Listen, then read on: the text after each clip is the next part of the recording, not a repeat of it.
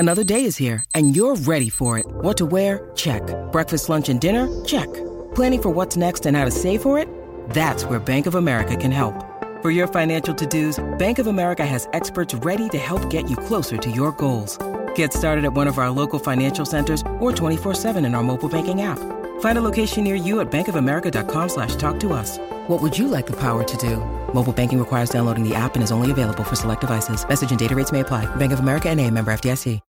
When you need mealtime inspiration, it's worth shopping Kroger, where you'll find over 30,000 mouthwatering choices that excite your inner foodie. And no matter what tasty choice you make, you'll enjoy our everyday low prices, plus extra ways to save, like digital coupons worth over $600 each week. You can also save up to $1 off per gallon at the pump with fuel points. More savings and more inspiring flavors make shopping Kroger worth it every time. Kroger, fresh for everyone. Fuel restrictions apply. From NJ.com, this is Talk is Cheap, a New York Giants podcast. We're talking big blue football all year round. Welcome aboard, Giants fans, to episode 82 of Talk is Cheap, our New York Giants podcast right here on NJ.com. I'm Joe Giglio, joined as always, and this time it's a different setting here as we're all in the same studio. I think for the first time ever we're together, along with James Kratch and Dan Duggan. It's weird, I could see you guys. James, how's it going? I'm going well, Joe. How are you? I'm doing well. Dan? Joe, good to see you. Yeah, it's different, and hopefully it comes out, and you guys like this podcast. We get to do this together in the studio. The Super Bowl is set. James, you're going to be heading down there. The Giants, of course, we know are not there. We're going to talk about how they can get there, but yeah, we're doing this together in studio, and it's Patriots-Falcons. So let's start there with a couple thoughts on the Super Bowl, and then we'll get into some Giants stuff. And how the Giants maybe can get there. You were up there, right, James, at Foxborough on Sunday? We're doing this podcast on a Tuesday morning. Yes, I was there in Foxborough. Really never was a game much. I thought that the Steelers might have a chance, and the Patriots kind of had that first drive, the drop down there, had to settle for a field goal. But you know, Pittsburgh just never really got in sync, and obviously the Patriots kind of pulled away in the second half. But you know, the Patriots, I still look at them, and I don't really know how good that defense is yet. I think you know the Steelers losing Le'Veon Bell kind of changed that game, but we're going to really find out how good their defense is because we know how good the Atlanta offense is. We do. I mean, they're amazing. And Dan, you used to cover teams up there in the Boston area, and then the Patriots part of that. It's amazing. It's every single year. It's 15 years Brady's been healthy for a full season. They've gone to 7 Super Bowls now. I mean, it's like you're running out of adjectives to describe what they do. It's like it's every year. No, it's funny because now I'm removed from it. I'm up here, and I still talk to my father, and my sister's a big fan, and my friends, and they're always hemming and hawing, and they get so caught up in like one loss, and I step back because now I'm around the Giants, who were a good team this year, yeah. And you see how many flaws they have. But when you watch the Patriots week in week out, again, like the fans, they got all worked up, like they're gonna be in the Super Bowl. I told my sister, I was like, book your trip, you know, in November when I saw her at Thanksgiving or whatever it was, book your trip, and she didn't, and she had to book it, you know, yesterday, and a few more bucks than she would have spent in November. But it's just, you just see this team, and it's if they don't get to the AFC Championship game, it's the biggest shock in the world. They did it to 11. And so you kind of pencil that in. And then you looked at the AFC this year, and you just knew they weren't going to lose. I mean, people were panicking after that Texans game when they put up 34 points against the number one, you know, total defense in the NFL. They covered a 16-point spread, and people in New England were still panicking. It's really funny now for me to see from both sides. But being on the outside, again, you're around other teams, you watch other teams, and you realize that they're just operating at another level. I mean, it really is amazing what they've done in this era. It's crazy. James, you just said a couple minutes ago, we're not still sure how good their defense is. And they haven't faced really a great array of quarterbacks this year. You know, the lead up to the Super Bowl, and they got Osweiler. But it doesn't really matter, it seems like, every year how good they are. And I always think they have flaws. And yet they win 14 games. They get to the Super Bowl. They're a machine. They really have become... I thought they were done 5 years ago. I'll admit it. You know, when they started losing before the title game and the Ravens beat them, I was like, their best days are over, and now they're not. It's like they're back again. Yeah, I just think they have this uncanny ability to always kind of put themselves in the best position. You know, I think what Dan said, you know, you win the AFC East every year, and you tend to get – I mean, when was the last time the Patriots didn't have a bye? I mean, I can't even think off the top of my head what – I mean, 6 years ago maybe? Something like that. I mean, so I think the fact they put themselves in that position – to have the one game at home and then you're going to the AFC title game helps them.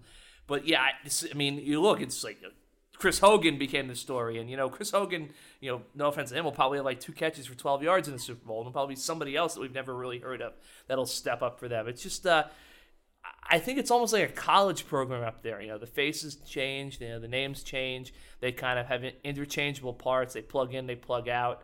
I think Belichick kind of signs guys, and he's already figured out when he's going to cut them and how he's going to, you know, do that and all that. But they're a very unique model for the NFL. I don't think you really can copy what they do up there. I mean, some teams have, and I don't think it's really worked that much. But they're a special team, and you know, we'll see how good their defense is, obviously. But then again, I don't know if they're. I mean, I think if you look at, you know, defense, offense, if you want to say, you know, top scoring defense, top scoring offense, if you want to consider that a wash or something, then I think the Patriots might have the edge with their offense against Atlanta defense, which has been a lot better in recent weeks, but I still think they're kind of vulnerable there. Yeah, and, you know, we were talking about the Giants heading into this thing and how, you know, because we look at this, these teams in the Super Bowl, like, all right, how far are the Giants away from this? And, you know, you guys covered a playoff game this year.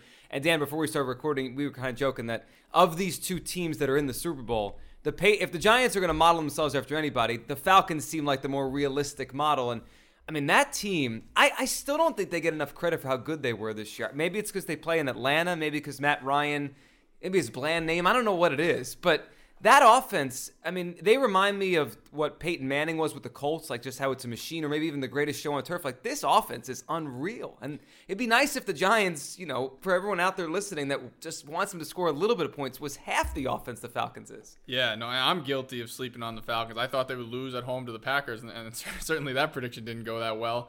Yeah, it's a lot of factors. It is, they're kind of just a bland team. You know, Matt Ryan is just so, I don't even know how to describe him. It's kind of boring. Yeah, he's just boring. And he puts up good numbers every year, and then they lose in the first round, and they don't even make the playoffs, and then all of a sudden it just seems like it's clicked this year for whatever reason. He's obviously playing at an MVP level. I think he'll definitely win that award. But you don't look at him and say that that's Tom Brady or that's Aaron Rodgers. He's just kind of, I don't even know how to describe him. It's just like mechanicals. He's very good, but he doesn't do a lot that wows you. He doesn't make those Aaron Rodgers plays where he runs around for, you know, 15 seconds and throws something rolling left. He's just so solid. But I mean, that shouldn't be a put down. It's a compliment that he's every quarterback should be that. Yeah, unbelievably efficient. But it's an interesting team because I'm looking at their records here. I mean, they went 4-12, 6-10, 8-8, 11-5. I mean, that's a pretty steady climb. It does show though it's a process. I mean, what the Giants did this year, pretty impressive to go from 6-10 to 11-5, and that usually isn't the case. It usually takes a little bit of time, and the Falcons have proven that. But I think the fact that they haven't been consistently good, it's hard to totally buy in. I mean, obviously what they did to the Packers will turn some heads, but I still have a hard time taking them seriously that they're going to beat the Patriots. And I know that's probably the same thought that people had when the Giants did it. I mean, when you talk about the Patriots dynasty, the Giants are the reason it's not, you know, the hands down greatest dynasty ever. Really, I mean, those 2 years, I mean, that totally disrupted what could have been, you know, obviously the undefeated season, and you said they'd have six. So maybe the Falcons can do that. I still, it's strange. I just have a hard time, despite what I've seen, still totally buying into this team. I don't even know why that is.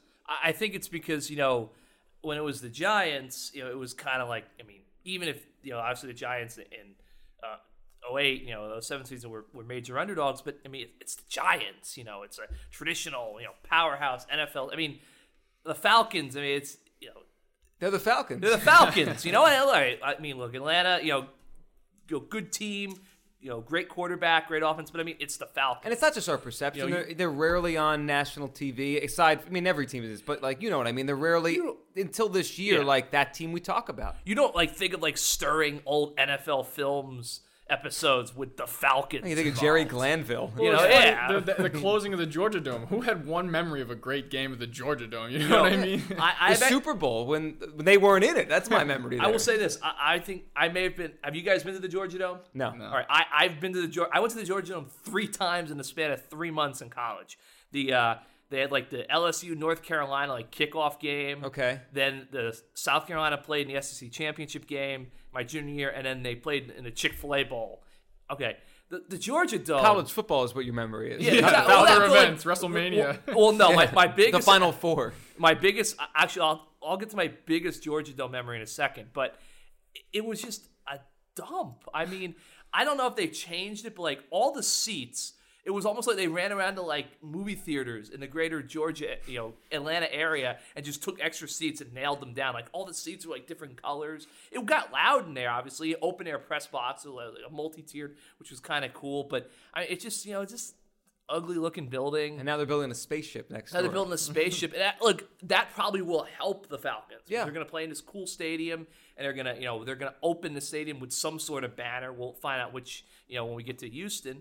And I think that's probably going to help the perception of them. You know, they're going to have a, you know, game on Monday Night Football probably. I mean, it might be the kickoff, you know, if they win the Super Bowl. So, but yeah, I just think it's the Falcons. I mean, even when, you know, when you even with the Eagles, when they play the Eagles, I mean, the Eagles are traditional. You know, there's a lot of history there, and the Falcons, they don't have that. Real quick, my all-time greatest Georgia Dome memory. I think it was like second half, and like, you know, college football fans know that you have all those fan sites, you know, the websites that cover the team, and you know, a lot of them do really good work. I remember just fans who kind of like get a free ticket to the game. So South Carolina's like Auburn scores, I think it's like 28 points or something, and one of those fan site guys, he just had enough. And he packs up all his stuff, and he just storms out of the press box. Georgia Dome, you know, his face is red. He's so angry. You know, South Carolina, 20 years waiting to get to this game, and Cam Newton's just destroying them. And the guy's walking towards the door. I'll never forget, I'm watching this. And he looks to his left, and there's like a stack of Chick-fil-A sandwiches and like brownies. And like he stops, pivots, picks up like two sandwiches and brownies, shoves them in his bag, and keeps going out the door. Well, he wasn't going to get a win. At least he got his food. He got his food. But, yeah, no, Georgia Dome dump. If you've never been there, you didn't miss much. New place looks cool, though, but I don't even know what we were talking about at the beginning. The Falcons. The Falcons. Anyway, yeah, I think it's part of the problem. I mean, you know, if they, I mean, obviously Patriots, Packers would have big brand name buzz. You know, Rodgers and the Packers. Yeah, Patriots, Cowboys, I think would have been like the Super Bowl to end all Super Bowls, but Patriots, Falcons, I mean, people get excited. But this could be a good game. It should be a really good game. Even Julio Jones. I mean, this guy should be at Odell Beckham level of fame.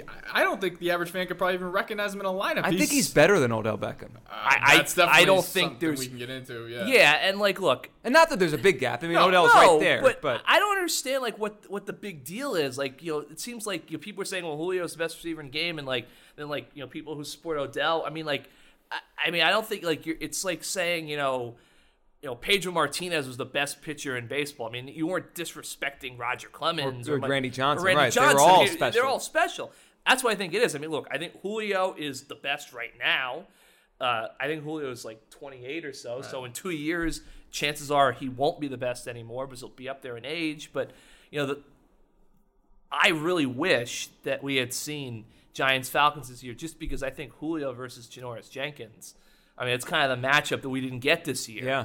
He's the best receiver, and I think Jack Rabbit was probably the best cornerback. And he would have loved to try to cover him. Oh, I mean, that would have been great. A great lead into the week. I mean, you know, someone would have said something. I mean, that would have been tremendous theater, I think. So if I'm the Giants, I mean, that's the one matchup I kind of wish we had seen was Giants-Falcons, just because, obviously, their defense versus that offense. But I think Janoris Jenkins versus Julio Jones would have been really something big.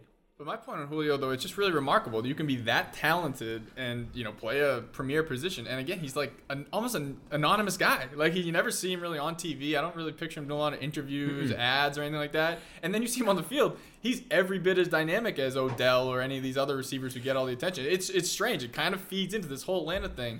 And it's like weird. We're kind of disrespecting them in a way, I feel, but we're not. I mean, they're a phenomenal team. Yeah. They just don't have the buzz. But if you look at X's and O's, I mean, this should be a very even game. And Vegas thinks so. They open as a three-point line. Like, they're saying it's pretty even. And it's just funny that just to have a team to be this good and just not really have that buzz. Again, people like myself were skeptical right up until they just absolutely demolished the Packers. I think that is going to change the perception quite a bit. But it kind of crystallizes with Matt Ryan, who's going to be the MVP and not a big, you know, commercial guy, not a huge buzz guy. I mean, obviously he's a quarterback, so more so. But Julio should be every bit the star that Antonio Brown is and Odell is. You look at his numbers, and he is. But it's just funny. He just kind of flies under the radar as much as a guy as good as he, you know, it's possible for a guy like that to fly under the radar. He does. Maybe it's their last names, Jones and Ryan. It's just boring. No, what I think it's weird, though, is like, I was just thinking about this. I mean, I feel like Calvin Johnson was a lot bigger deal than Julio Jones was, and he's in Detroit. He had the nickname, though, the Megatron. Yeah, he had the Megatron nickname. I don't know what it is. It's weird. This happens every once in a while. I feel like this is like the 2001 World Series. Like, the Falcons are like the Arizona Diamondbacks. That's a good comparison. No one's really they're going to lose to this team. Right. And then, you know, hey, well. They have stars, though, like that team did. Honestly, right. I get the feeling that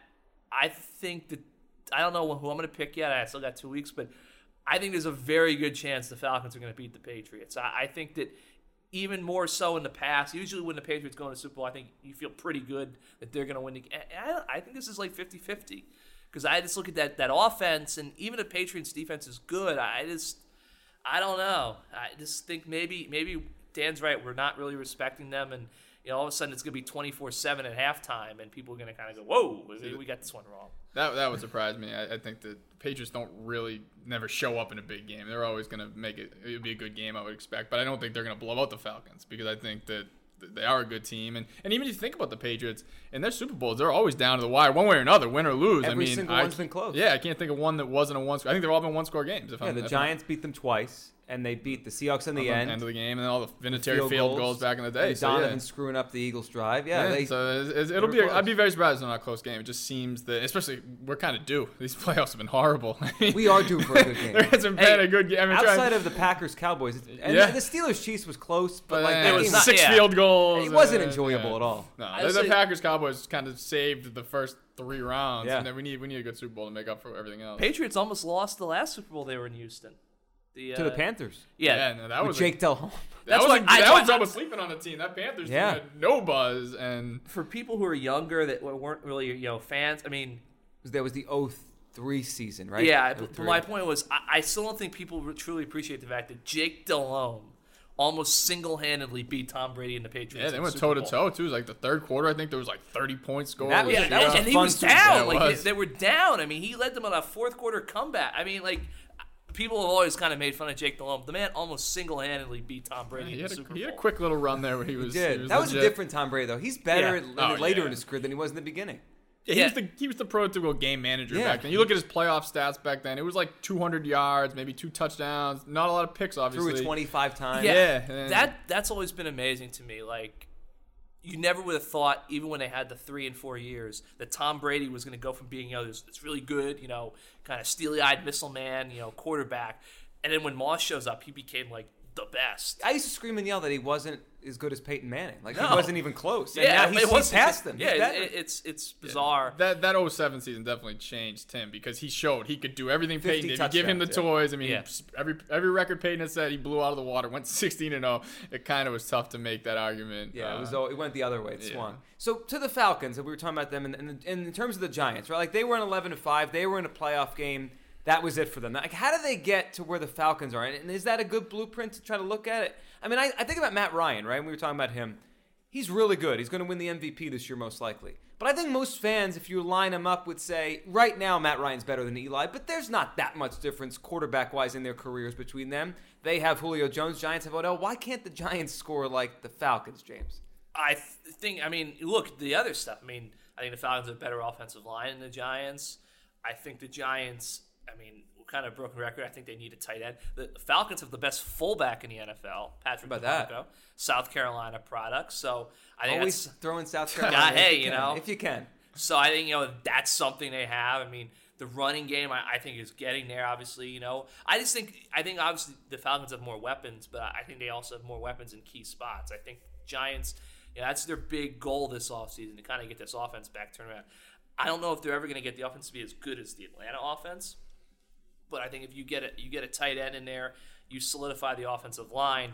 They already have the defense. The Giants' defense is much better than the Falcons' defense, so they don't need to have that prolific offense. They just need to be up there. The bottom line is the Giants, when we talked about this, they lost 7 points this year on their points per game average. It's a lot.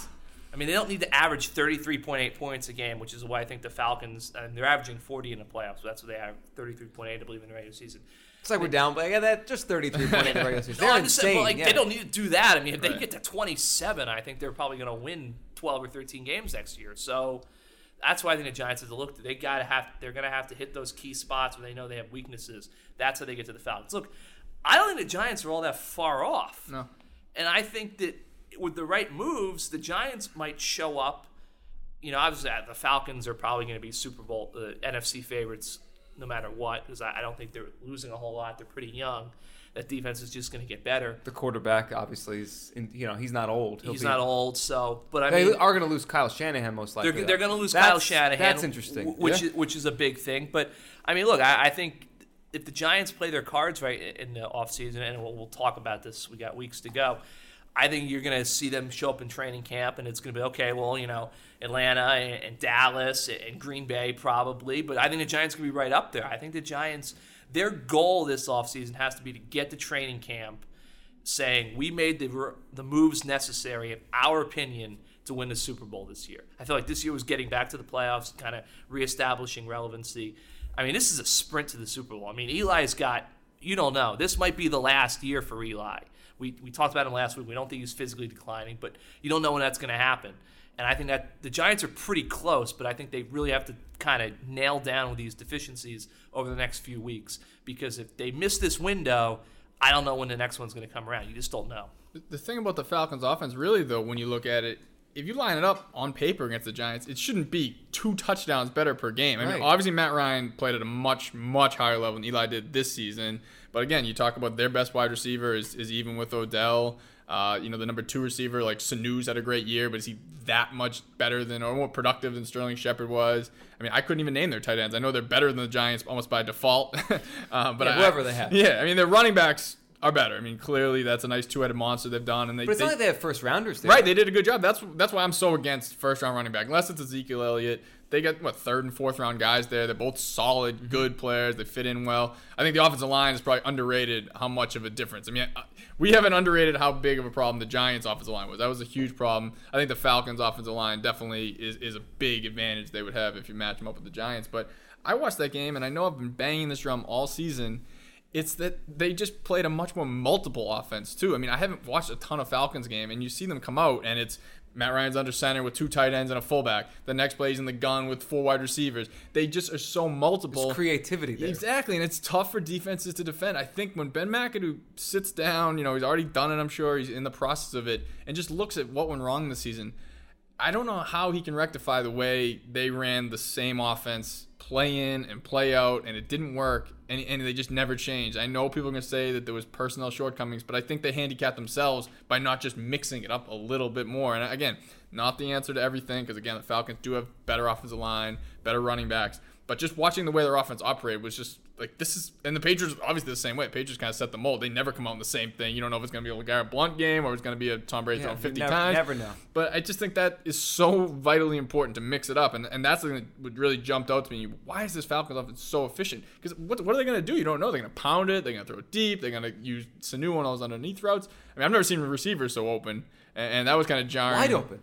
This is the team that the Giants scored 13 points against 2 weeks ago. I know it's a little different conditions, and I know the Packers are a little bit more banged up, but my goodness, I mean, they could barely move the ball against these guys, or when they did move the ball, they'd have a big drop or whatnot, but that was pretty jarring just to see the difference and just how much better the Falcons' offense operated. Should the Giants fans listening to us right now feel good about the Giants' chances moving forward, or worried off what you said a few minutes ago, James? Like, because you're right, the window's open. The NFC doesn't, like, the Patriots almost like, if you're an AFC team trying to crack that, it's so hard. Outside of the Steelers, whoever Peyton Manning played for, and the Pats, outside of the Ravens, who always were kind of wedging their way in, nobody else cracks in the AFC. And then I heard during Sunday's game, the Packers game against the Falcons, I think the Falcons are the 12th NFC representative the last 16 years. Like, the NFC's always way more wide open. Yet, you're saying, you know, with Eli, feel good or not? Because the window is open, but it's not open very long. It feels like the Falcons' window is just opening, the Cowboys just opening, the Packers is open, Seahawks is still open. I don't know how long Giants is going to be open. I think you should feel good about 2017. I don't know if you want to feel good about what's coming down the pike. 1 year. But then again, I mean, look, you got to pick and choose. I mean, the bottom line is they missed the playoffs 4 straight years in, like, what? Like 6 or 7 years. I mean, this is what they're in. Sprinkled in a Super Bowl. Made everyone forget. I mean, look, it's they're getting out of crunch time here with Eli and everything, and you know they got to pay guys. You know, JPP, Hankins are free agents. You know, they're gonna be able to bring back Richburg and Pugh. How are they gonna work that out? You know, Odell's gonna need a contract at some point. Landon Collins isn't. I mean, they got some challenges, but this is, I think, is a year for them to kind of put as much of it together as possible and make a run at the Super Bowl. I think the Giants should watch this game in 2 weeks saying our goal is to be there next year. They've talked about it a lot this year. They seem very comfortable talking about it, but I don't think even, I mean, I know people were kind of saying, like, oh, the Giants get the Super Bowl. I mean, I never really thought they were a Super Bowl team this year. I thought they'd beat the Packers, but I didn't know if they would necessarily get there. Yeah, all year long you guys were saying that. Like, yeah. There was a ceiling here. We didn't know what it was. Didn't really say Super Bowl. Next year, I think that they will show up legitimately saying, well, the ceiling is the Super Bowl. I mean, they have to take care of business in the offseason. But, yeah, I mean, I think you should feel really good about next year and the potential they have. But, I mean, you're right. I don't think you look at this Giants team and say that their window is as open or will stay open as these other teams. But then again, it's the NFL and things change so quickly that, you know, if they hit it big and they somehow get a quarterback, I mean, the whole thing could flip. Yeah, no, I think that you got to feel good going into next year just because of the defense. I mean, JPP and Hankins are pretty much the only big guys they need to worry about, and I think they'll at least bring one of them back, if not both. But the fact that so many of that core of that defense is young. Mm-hmm. I mean, Landon Collins, Janoris Jenkins, Olivier Vernon, Snacks Harrison, all these guys are in their prime, not going anywhere. A lot of years left. Yeah, and you get a guy like Darian Thompson back who might have been a little bit of a missing piece this year. Eli Apple is going to get better. You go on and on. The defense is pretty much in place. I mean, again, you need to make sure you address JPP or, find a suitable replacement. That's a big piece. But other than that, you got to feel good about kind of the bones of that defense. And then it comes down to the offense. I think that's where, Reese, you can't fix, 4 years worth of mistakes in one offseason. He did a good job. Obviously, he hit it out of the park with everything he did really last offseason. He needs to be just as good this offseason on the other side of the ball because, like James said, the window isn't that wide open, but if they can, find a left tackle somehow, whether it's a veteran free agent, I think that's probably going to be the route they're going to have to go, in my opinion. I don't think they're going to get a franchise left tackle at 23. Fill in, find a veteran wide receiver or even a young wide receiver to kind of take Victor Cruz's spot. Maybe find a running back somewhere. I mean, there's a lot of pieces there on that offense that aren't that far away, but he's going to have to hit it, and it's not going to be as easy as just kind of backing up the Brinks truck like he did last offseason with the defense. But I think you should feel good going into next offseason, again, just because of where that defense is and the fact that, you still have Eli Manning, and he's still capable. He showed it in that Packers game, and he showed it in flashes during the season. But I think you should feel good going into next year. But like you said, the window's not open, not gonna be open for too long, so you better make it count right now. Yeah, it's not forever. Let's end on this. The one thing that I took away from the postseason, among the quarterbacks dominating, home teams dominate, right? They were 8-2, I think, in the 10 games, and the only 2 times the road team won, it was barely, right? The Steelers barely beat the Chiefs, partially because Andy Reid flubbed the clock, and then Aaron Rodgers just stole one from the Cowboys. How about that for next year with the Giants? Like, we can talk about the talent level between these teams in the NFC, but the Giants never seem to have that, or they don't capitalize when they did. 2008, they had the best record, and they lost in their first playoff game. Should that be a big goal for next year? To at least win the division, which I know they'll say is the goal, but it makes a difference if you have a bye and home field. Like, the Giants always seem to make it hard on themselves. They've won 2 Super Bowls going on the road, so everyone's like, no big deal. But it is kind of a big deal. Yeah, I think the bye helps. I mean, it's funny because this Giants team this year was not a good road team. Right, they were really good at home. They were good at home, which I've always kind of... Look, I mean, no offense to Giants fans, but I've never felt like MetLife Stadium presents one of the great home field advantages in the NFL. It's not like, Seattle. No, it's not like Seattle or, I mean... Although, but then again, like, I feel like this is so overrated because everyone talks about Arrowhead. Well, I mean, lost. The Chiefs lost to the Titans at Arrowhead Stadium, and they haven't won a playoff game since Joe Montana was exactly. There. So, like, how great could this be? I mean, when I think about home field advantage, I think Seattle is one. I do think Pittsburgh has some of that. I would say I think the Patriots have some of that. Minnesota, definitely. But just having to win less games. Yeah, I think that's the biggest thing for them. I do think that this is not a very good road team, and I know they beat the Cowboys in Week 1, and people kind of hang their hat. But I do think there are certain, I think to win on the road, people say, well, defense travels, and that's true. You also have to be able to kind of control the clock, run the ball. This Giants team didn't do that this year. And, I mean, even if they add a guy, I mean, I have a hard time believing the Giants are going to suddenly show up and be like a top 5 rush offense next year. So I do think in that sense that it's important. This team is better off being at home. But then again, they'll get a bye, and it's like, well, they're going to come out flat like they did in 2008 against the Eagles, So I personally think that kind of home and away, bye, no bye, I think it's somewhat overrated in the sense that the best team is going to win. I mean, look at the Cowboys were at home, but I don't think they have a tremendous home field advantage in Dallas. And then they were kind of flat. I just think there's so many variables involved, but I do think that you want to be home. And I think this Giants team probably is better being at home. But then again, I could see them getting a bye and then being flat off the bye week and people going, oh, what the heck just happened? So it's tough. I don't think it's imperative, but it would be a good idea to kind of push for that bye next year. Yeah, I mean, I think it's almost just simple math, too. You'd rather just be one of the top two teams you have a bye, let alone Patriots. Every year they basically you just save a week right there, and so you already have a leg up in the divisional round. And I mean, I think if you go back through the years, I mean, I haven't done this, but I think I feel pretty comfortable. The teams that get the byes make the Super Bowl more often than not, I would assume. Obviously, there's outliers like the Giants, but year in, year out, I mean, it's a simple fact, too, because the reason you get the bye is because you were the best team all season. It's right. Not a fluke, usually. I mean, you get a home game. Right. I mean, it was nice. Atlanta kind of lucked in there at 11-5. It wasn't like they had a 13-3 type of season. And then the number one seed lost, so they got the title. Yeah, so things can obviously break your way. So you just want to put yourself in the best possible position. Obviously, I don't think anyone's goal is, we'll just take the wild card and go on the road. I mean, that's obviously, if you have to do it that way, you have to do it that way. But like I said, I think history tells you that if you win the division, you have a bye, you have a home game, you're just going to be in better position. And, of course, that should be the goal. Yeah, it should. So the Giants have to look at these two teams and try to put themselves there. And we have a whole offseason talk about it. So the offseason, all this stuff's coming up now, right? So we have the Senior Bowl going on this week and the Super Bowl next week. James, you're going to be down there as one of our many at the Super Bowl for NJ.com? Yes, Team NJ.com will be down there. Obviously... Super Bowl media night or whatever, opening night they call it, will be Monday. Oh, it's a TV thing now. Big TV thing. Minute Maid Park, so I guess I'm going to maybe get to run up the wall. Is the walls, is the kind of berm the still hill? There? The hill still they took there? The hill out. They took the hill. I mean, it's not course. Even there anymore. Man, but... you could try anyway. I could try anyway. That'll be there. I assume, some of the Giants, big-name Giants will probably be around, Media Row, kind of try to catch up with those guys, see what the buzz is, Talk to, obviously everyone in the league will be there, kind of see what's going on. But, yeah, just see what happens. Patriots, Falcons, and should be a good one down in Houston. Never been to Houston, so go check that out. Should be fun. All right, we'll be back soon doing another podcast and getting you guys ready for the offseason, and which should be a very interesting one around the Giants. They look for a quarterback behind Eli and a whole bunch of other things to put this team over the top. James, thanks for being in studio. Thank you, Joe. This is kind of fun. It was kind of awkward at first. I'm used to the pauses, on the phone and everything. But it was kind of cool. We should do this again sometime. Thanks, Dan. Yeah. Nice to have a conversation a little bit face to face. There you go. And thanks to all of you for listening to episode 82 of Talk is Cheap.